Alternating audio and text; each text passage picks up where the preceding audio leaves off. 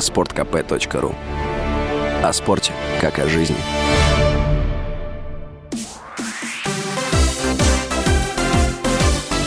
Новости спорта. Московский «Спартак» будет бороться за выход в финал Кубка России по футболу с красноярским «Енисеем». Жеребьевка предпоследней стадии турнира прошла в Москве накануне. Шары с командами вытягивали бывшие футболисты сборной России Дмитрий Оленичев и Дмитрий Сычев. В другом полуфинале встретятся московская «Динамо» и Владикавказская «Алания». Полуфинальные встречи пройдут 11 и 12 мая. «Спартак» и «Динамо» будут хозяевами полей. Финал Кубка России состоится 29 мая. Место проведения матча будет определено на следующей неделе.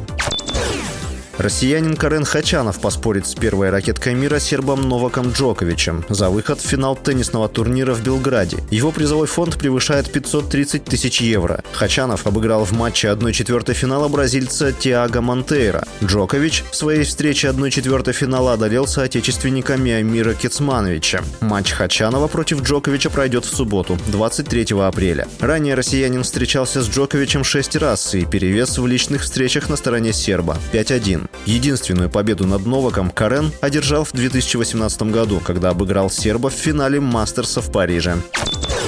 Короля футбола Пеле выписали из больницы в Сан-Паулу спустя несколько дней после госпитализации. Пеле был доставлен в больницу 19 апреля. Как отмечается, врачи оценивают состояние здоровья 81-летнего трехкратного чемпиона мира как хорошее и стабильное. Ранее сообщалось, что у бывшего спортсмена были обнаружены опухоли в кишечнике и печени, а также опухоль на начальной стадии в легком. Пеле единственный футболист за всю историю, который выиграл три чемпионата мира. В 92 матчах за бразильскую сборную он забил 77 мячей. С вами был Василий Воронин. Больше спортивных новостей читайте на сайте sportkp.ru Новости спорта.